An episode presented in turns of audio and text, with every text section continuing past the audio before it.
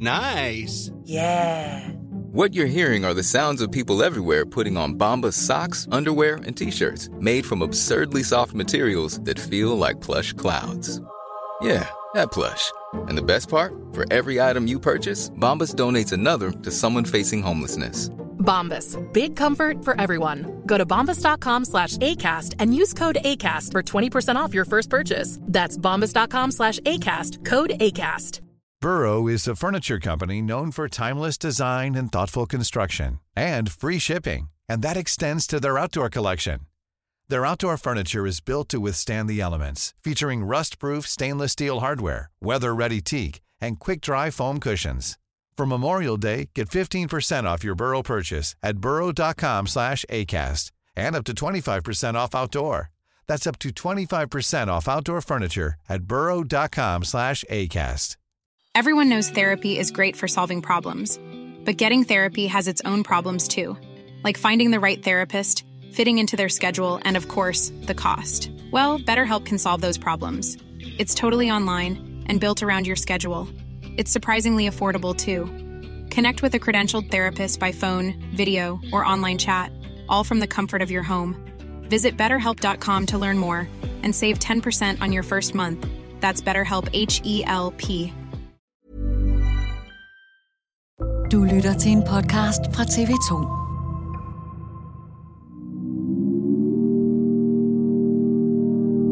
For Mathias Bro sluttede sommerens Pride-parade ikke som han havde drømt om. På vej hjem fra den store festdag blev han og hans partner nemlig overfaldet. Mathias Bro blev slået i ansigtet. Han anmeldte det bagefter til politiet som en hadforbrydelse. Og ifølge statistikkerne er han langt fra den eneste. I den her uge har der været Copenhagen Winter Pride, og derfor kan du nu høre eller genhøre det her interview, som Joachim Claus Høj Bindslev lavede med Mathias Bro i sommer.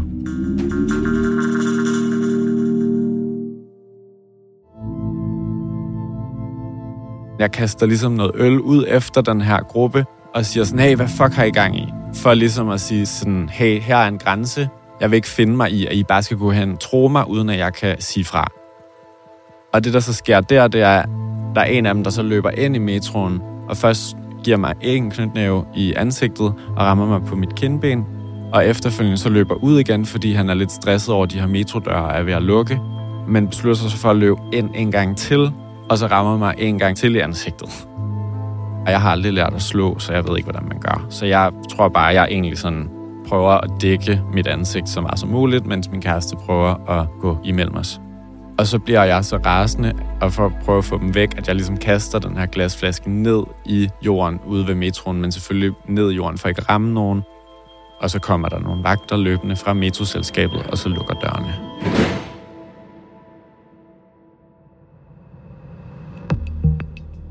Mange forbinder Pride-ugen i København med fest i gaden, glade mennesker klædt i glitter og farver og en masse arrangementer om lige rettigheder for alle. Vi er her for at fejre kærligheden, friheden til at vælge sin egen seksualitet og sin egen partner. Men for Mathias Bro endte Pride-ugen med en hadforbrydelse, der viste sig med to knytnæveslag i ansigtet. Han er langt fra den eneste. Fortallene viser en markant stigning i antallet af anmeldte hadforbrydelser mod LGBTQ plus miljøet de seneste år. Men hvordan føles det egentlig at blive udsat for en hadforbrydelse? Og hvad mener LGBTQ plus miljøet selv, at der skal til for at komme problemet til livs? Du lytter til Dato. Mit navn er Joachim Claus Høj Bindslev.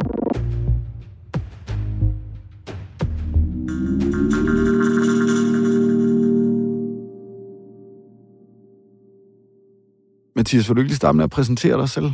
Jo, mit navn er Mathias Bro, og jeg er 31 år gammel, kommer fra Fyn og arbejder til daglig som filminstruktør. Du beskriver dig også som queer person. Hvordan vil du forklare, hvad det indebærer at være queer? Jeg lever i et homoseksuelt forhold, men identificerer mig selv som queer, og øh, jeg bruger queer-betegnelsen, fordi at jeg synes, det ligesom rummer den særlige følelse, det er ligesom ikke at relatere sig selv til det normative. Så det er egentlig bare en paraplybetegnelse for at være noget andet end det, der er det normative. Hvordan oplever du konsekvenserne af at øh, leve som queer person? det tog mig meget lang tid at komme et sted hen, hvor jeg var tryg ved at holde andre mænd i hånden. Nu er jeg forlovet og øh, bor sammen med min kæreste, og jeg vil rigtig gerne have, at jeg ikke skal gå ud på gaden og tænke over, om jeg kan holde min kæreste i hånden. Hvis man bevæger sig ud på gaden i dag i København, ja, så vil man med stor sandsynlighed møde øh, regnbuefarvede farver over det hele, flag og glade mennesker. Fordi i dag der bliver der nemlig fejret Copenhagen Pride. Nu er der gået nogle dage siden øh, Pride'en. Hvordan har du det i dag? Nu har jeg heldigvis fået det meget bedre. Jeg har føler lige, at jeg er kommet sådan på fod igen, efter at have haft en ret stor efterreaktion på det at blive overfaldet. Og har fået en mild jernrystelse, men kan ligesom godt fungere nu. Kan mærke, at det sidder i kroppen, og kan mærke, at der er mange ting, jeg skal arbejde med nu, og jeg skal have placeret det et eller andet sted i mit hoved, men grundlæggende har jeg det bedre, så det er dejligt.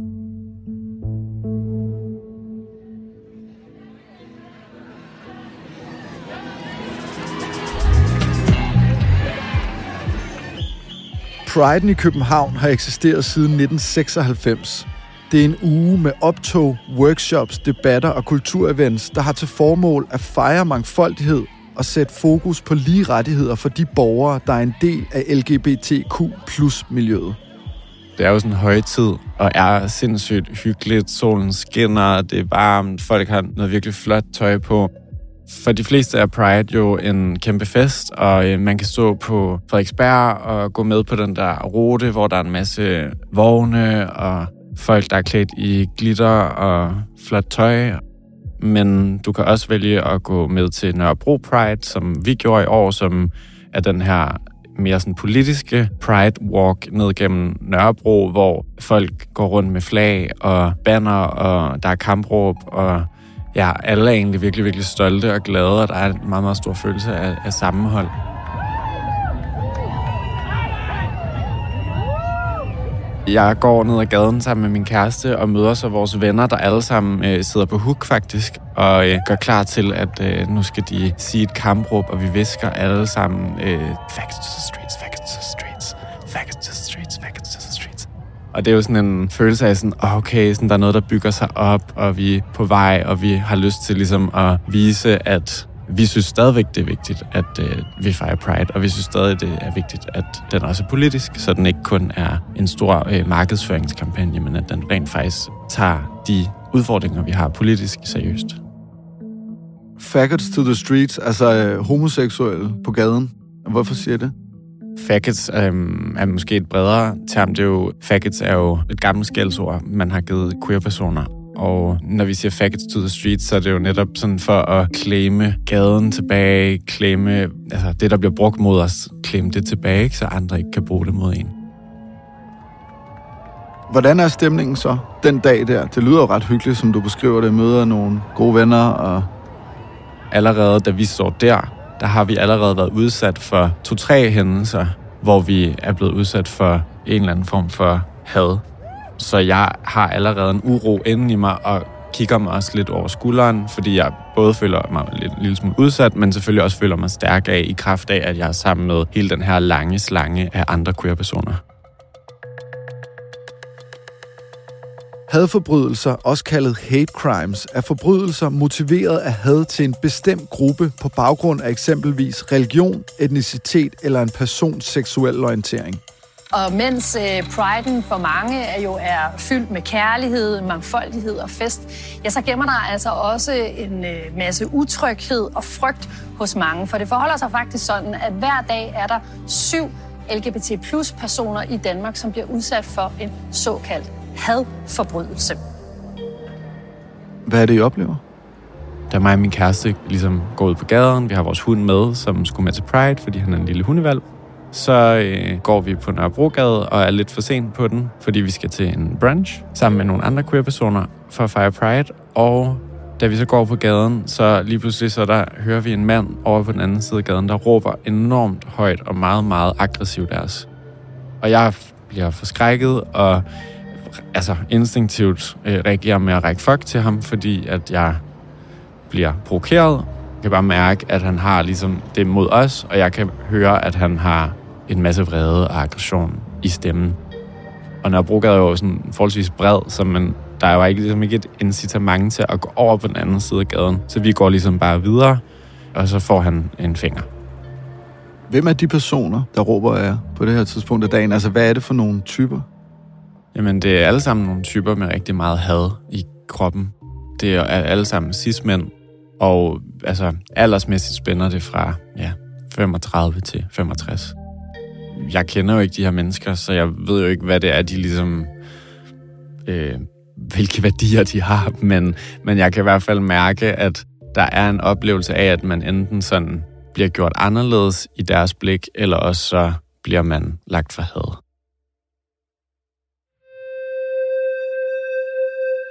Mathias Bro fortæller, at han ofte oplever at blive konfronteret med sin seksualitet, når han går på gaden. Men til dette års Pride sker der noget, der er langt værre, end hvad han tidligere har oplevet. Da vi ligesom er færdige med Pride-dagen, og vi har været ude at feste og sådan noget, så beslutter mig og min kæreste os for at tage hjem. Og vi står nede i metroen, og det begyndte at regne utrolig meget, så vi har egentlig bare taget vores almindelige trøjer på, fordi nu skulle vi ligesom beskytte os mod regnen. Så vi ser ikke super fancy ud længere. Min kæreste havde sådan en flot sådan fjeragtig trøje på, og jeg havde en sådan silketrøje på, som vi selv har syet. Det er ligesom dækket til nu. Og vi sidder i metroen over for hinanden, vi holder ikke i hånd, vi kysser heller ikke, og vi sidder og diskuterer, hvorvidt vi skal stå af på den ene eller den anden station. Og jeg har godt registreret, at der er den her større gruppe af drenge, eller sådan unge mænd, som øh, alle sammen sidder ligesom nede i den anden ende af metroen og er iklædt alle sammen sådan sorte hættetrøjer.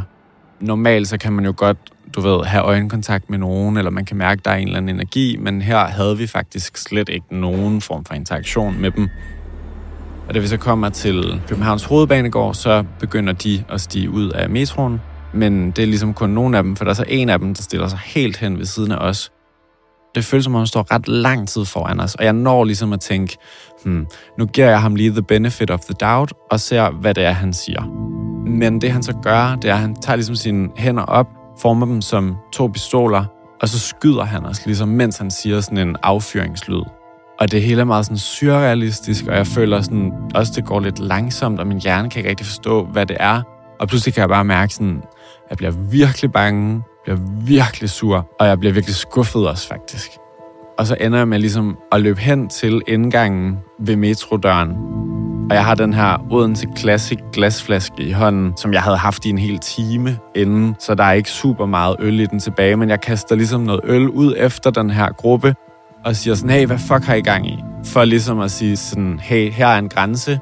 Jeg vil ikke finde mig i, at I bare skal gå hen og tro mig, uden at jeg kan sige fra. Og det, der så sker der, det er, der er en af dem, der så løber ind i metroen, og først giver mig en knytnæve i ansigtet og rammer mig på mit kindben, og efterfølgende så løber ud igen, fordi han er lidt stresset over, at de her metrodøre er ved at lukke, men beslutter sig så for at løbe ind en gang til, og så rammer mig en gang til i ansigtet. Og jeg har aldrig lært at slå, så jeg ved ikke, hvordan man gør. Så jeg tror bare, at jeg egentlig sådan prøver at dække mit ansigt så meget som muligt, mens min kæreste prøver at gå imellem os. Og så bliver jeg så rasende, og for at prøve at få dem væk, at jeg ligesom kaster den her glasflaske ned i jorden ude ved metroen, men selvfølgelig ned i jorden for ikke at ramme nogen. Og så kommer der nogle vagter løbende fra metroselskabet, og så lukker dørene. Og så kigger jeg ligesom bagud og mærker lige, at jeg har alt i mit ansigt, og at der ikke er nogen tænder, der er faldet ud og sådan noget. Og jeg kan mærke, at min læbe bløder, og jeg har fået en flænge bag øret. Og så kigger jeg ned i metroen, og så er der seriøst ingen, der reagerer.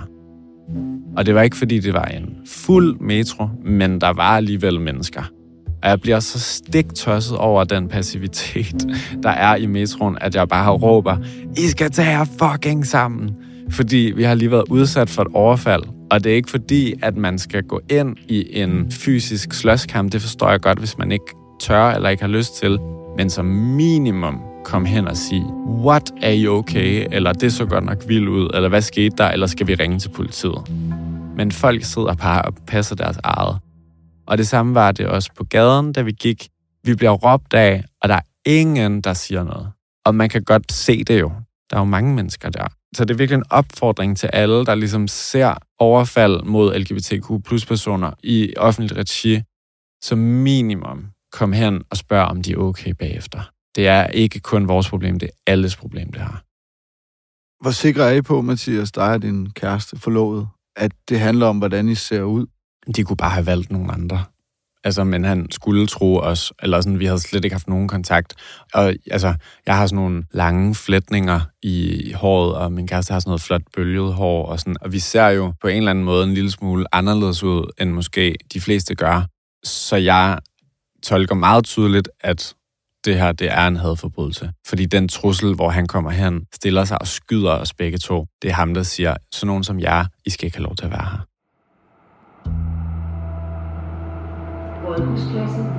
Efter vi er blevet slået ned. Vi kører et stop mere, og så går vi op af metrostationen ved Rådhuspladsen. Og det regner stadigvæk helt vildt meget, så vi søger lige ly og sunder os lige og trøster hinanden. Og i det, vi står og trøster hinanden og holder om hinanden, der kommer der så tre andre unge mænd gående, som så råber og siger, Ad, hvad fuck er det der? Mens vi står og lige er blevet slået ned i metroen. Og der, der kan jeg mærke, at jeg er blevet så numme, at jeg, jeg bliver ikke engang provokeret. Jeg er bare sådan, ja, ja, selvfølgelig er der nogen, der lige skulle sige noget der også. Og så efterfølgende prøver vi så at præge en taxa, fordi vi ikke vil ned i metroen igen, hvor vi lige var blevet slået ned. Og øh, fem gange sker det, at jeg står, har øjenkontakt med en taxachauffør og prøver at præge en taxa, og de bare kører videre, efter de har kigget på mig. Og selvfølgelig kan man sige, det kan være, at det bare var tilfældigt, men det føltes bare ret systemisk. Det virkede som om, at de havde besluttet sig for, at jeg ikke skulle med. Måske fordi det på den måde, jeg ser ud. Jeg ved det ikke. Men det føltes i hvert fald mærkeligt. Så vi måtte ligesom ned i metroen igen, og så køre hjem med den. Det var ligesom en helt fuld Pride-dag, hvor at der var ligesom en masse hændelser, som bare mindede mig om, hvorfor det er, vi fejrer Pride. Og det gør vi, fordi at det sker, at vi ikke kan gå på gaden uden at blive råbt af, eller vi risikerer at blive overfaldet, eller at vi ikke kan køre i en taxa. Da jeg kommer op til politiet og skal anmelde det her overfald, der får jeg at vide, at der er en chance for, at jeg kan blive ligesom dømt for at have været den, der har initieret volden, fordi at jeg har kastet den her meget lille mængde Odense Classic øl efter dem. Og øh, jeg vil bare sige, at hvis vi ikke nogensinde kan sige fra, når vi bliver udsat for hadforbrydelser eller verbale overfald, jamen, så er der et eller andet galt i retssystemet. Altså, hvis jeg ikke ligesom kan få lov til at sætte en grænse, men så bliver betalt med to knytnævslag i ansigtet, så er der nok nogen, der har været super klar på at slås. Altså fordi jeg synes, der er meget langt fra et først at blive troet med, at man bliver slået ihjel, til at man kaster noget øl, så kan man sige, fair nok, det er ligesom to gestusser uden fysisk vold, men lige så snart de der to knytnævslag falder, så synes jeg, at vi er tilbage på deres banehalvdel. Fortryder du, at du ikke bare tænker, hold nu kæft nogle idioter for at sige det lige ud, og bare klapper i? Ja, altså det er jo mærkeligt. Jeg har følt mig meget øh, skamfuld efterfølgende. Altså jeg følt mig skamfuld over, at jeg ikke bare blev siddende, eller ikke bare var for god til, at de kunne få mig op af metrosædet. Men samtidig kan jeg også bare mærke, at jeg har også bare fået nok. Altså, jeg gider ikke længere at finde mig i, at nogen skal kunne tro mig, eller nogen skal råbe af mig, uden at jeg må sige fra. Så på en måde er jeg stolt over, at jeg får sagt fra, men jeg er selvfølgelig vildt ked af, at det skulle komme så langt, både for min egen skyld, jeg havde ikke lyst til at blive slået i hovedet, men også fordi min kæreste selvfølgelig også blev bange. Jeg sætter også min kæreste i fare i det øjeblik, fordi jeg bliver vred. Men jeg har en meget udadreagerende måde at reagere på, når der er noget, der er uretfærdigt. Og det er simpelthen, fordi jeg oplever, at de ikke respekterer mig, de ikke passer på mig, og at jeg egentlig oplever, at jeg respekterer dem, og at jeg egentlig ved med mig selv, at jeg kunne aldrig nogensinde finde på at gøre det ved dem. Så jeg bliver dybt såret faktisk, og bliver enormt sådan bedrøvet over, at der ikke er den plads inde i dem til, at de kan rumme mig. Og det er selvfølgelig det, jeg reagerer på. Mathias Bros sag er på ingen måde enestående. I januar i år offentliggjorde Rigspolitiet en rapport, der viste en stor stigning i antallet af anmeldelser af hadforbrydelser mod personer fra LGBTQ plus miljøet. Antallet af anmeldelser er steget fra 79 i 2020 til 102 i 2021. Alle mine venner har historier om enten at blive overfaldet eller råbt af, spyttet på, mobbet. Altså det er nærmest, jeg vil sige, det er nærmest alle LGBTQ plus personer, jeg kender, som har historier som de har. Så er der selvfølgelig nogen, der har endnu flere, og jeg vil sige, jeg oplever i hvert fald måske en gang om måneden, at der sker et eller andet, som er, har en mere voldsom karakter. Og så er der selvfølgelig alt det subtile, der ligger nedenunder, som bare er netop blikke eller små kommentarer eller andet, som man ligesom også har lært sig at, at værne sig imod. Altså, hvad tænker du om, at det her er en ting, der bare har stået på i mange år, og som et eller andet sted manifesterer sig nu igen i 2023? Altså, det er jo hverdagskost for mange LGBTQ plus personer at være udsat for de her ting. Det handler simpelthen om, tror jeg, at mange af de unge queer-personer, som bliver udsat for de her ting, er så vant til at blive udsat for vold, at vi ser det som en hverdagsting, og faktisk egentlig ikke ser det som noget, der skal anmeldes til politiet. Så jeg tror, det er enormt vigtigt, at vi forstår, at vold kommer i mange former, og at når man bliver udsat for en hadforbrydelse, og det kan også være en trussel på livet, bare verbalt, så er det en hadforbrydelse, og så skal det anmeldes. Og så kan det godt være, at man ikke kan finde dem, der har gjort det, eller man har svært ved at bevise, at noget er blevet sagt eller gjort. Men så i det mindste er det blevet anmeldt, og så har vi ligesom en statistik på, at det sker, og så kan vi rent faktisk prikke til politikerne og sige, at det her, det er et kæmpe problem. Hvad skal der så til helt konkret, vil du mene, Mathias, for at det her, det stopper? Jeg tror, vi skal have øh, styrket undervisningen i skolen. Helt fra tidligt skal vi have undervist bedre i seksualundervisning. Vi skal have noget normkritisk undervisning. Vi skal være bedre til at blande forskellige typer personer sammen. Det kan ikke nytte noget, at der er en gruppe af unge mænd, der går og slår os ned i metroen, som aldrig har mødt en queer-person. Altså fordi så får du ikke udviklet empati for andre. Så tror jeg, at vi skal have styrket politiets indsats, og jeg tror, at vi skal have en snak omkring, hvornår noget er vold, og hvornår noget er en trussel. Da Mathias Bro tager hen på politistationen, bliver han opfordret til at anmelde knytnævslagene. Og så øh, kommer jeg ned til den her kvindelige betjent, som er fuldstændig fantastisk. Altså som bare hjælper mig og gør det helt klart for mig, at det er meget vigtigt, at jeg anmelder det, sådan så at vi kan få det registreret, og sådan så at de faktisk kan ligesom afsøge den her sag og også eventuelt finde de her unge mænd, sådan så at de også kan holde øje med dem, sådan så de måske også kan få noget hjælp. Og det er ligesom, som hun sagde, alt den empati, du udvikler her, den her tvivl, det er nogle helt klassiske symptomer og øh, måder at reagere på, efter man har været udsat for en, en voldsforbrydelse. Og særligt, hvis man er et helt almindeligt menneske, som bare er empatisk. Man kan sige, at jeg havde en blandet oplevelse hos politiet, men den endte virkelig god. Fordi at der var den her kvindelige betjent, som var så opmærksom på, at den havde forbrydelse er meget, meget øh, alvorlig. Jeg lægger mærke til, Mathias, at du bruger ordet, jeg håber, at de her gutter, hvor den ene af dem slog mig i hovedet to gange, kan få noget hjælp. Mm. Det er ikke den der hævn-strafreaktion, du taler om. Hvad er det, du mener? Jeg oplever, at den unge mand, der slår mig i hovedet, går rundt med en masse smerte. Og jeg oplever, at når han ser mig, så er der noget i ham, der bliver trigget. Der er en eller anden smerte i ham, der bliver trigget. Måske fordi han kan genkende noget i mig, som gør, at han føler, der ikke er plads til ham. Et eller andet. Der er en eller anden ting, der gør, at han har brug for at tro mig. Og jeg ved godt, at det handler ikke om mig. Det handler om et symbol, eller det handler om et billede eller en spejling. Så jeg håber, at den smerte, han har inde i ham, at han kan finde en plads til den. Og jeg vil enormt gerne have, at de får noget hjælp.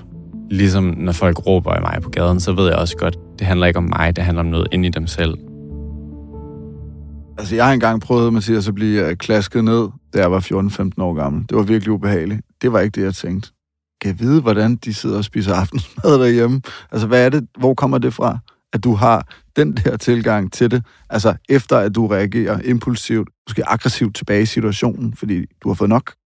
Hvis jeg skal håbe på, at noget ændrer sig i samfundet, hvis jeg skal håbe på, at det bliver tryggere for queer-personer at gå på gaden, så bliver vi simpelthen nødt til at se på mennesker som mennesker. Fordi de bliver alt for farlige og alt for skitseagtige, hvis det er, at det kun handler om hævn, og hvis det kun handler om retfærdighed.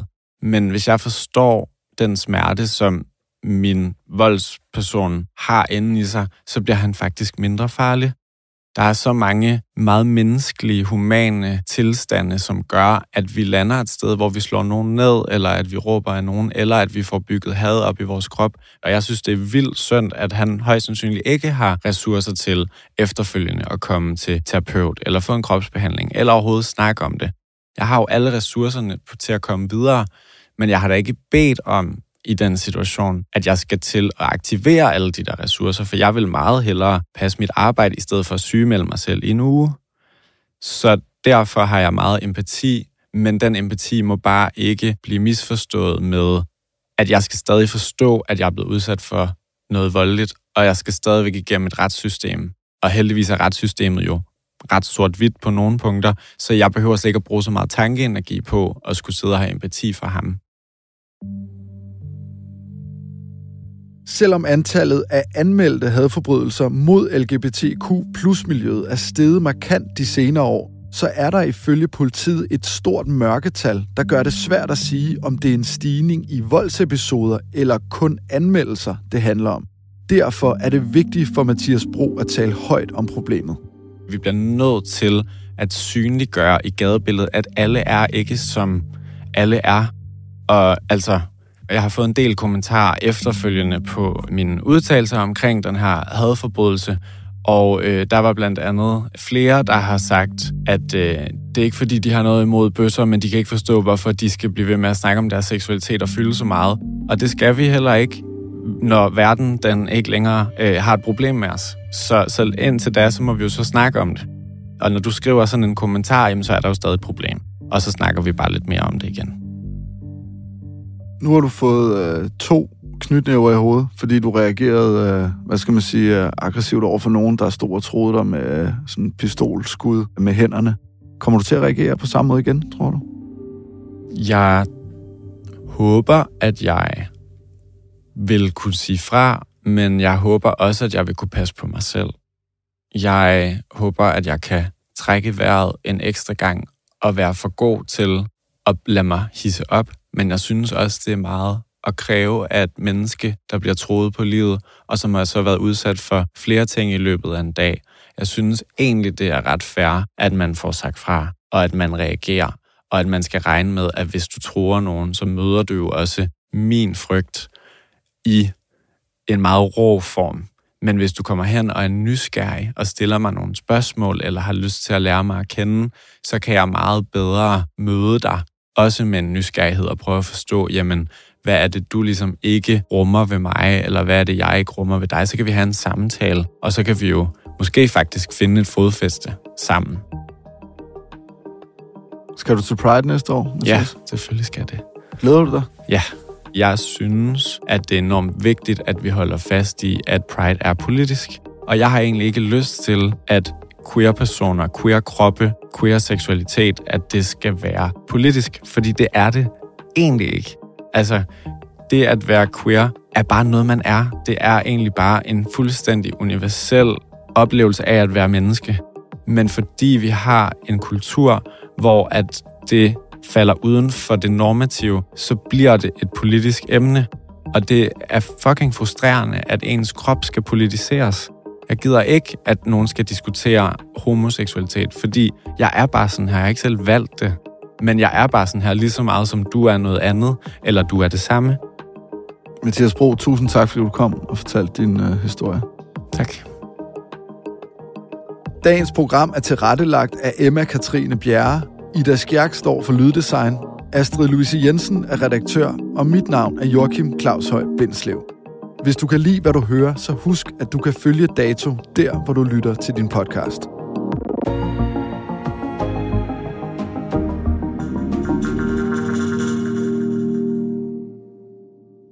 Du har lyttet til en podcast fra TV2.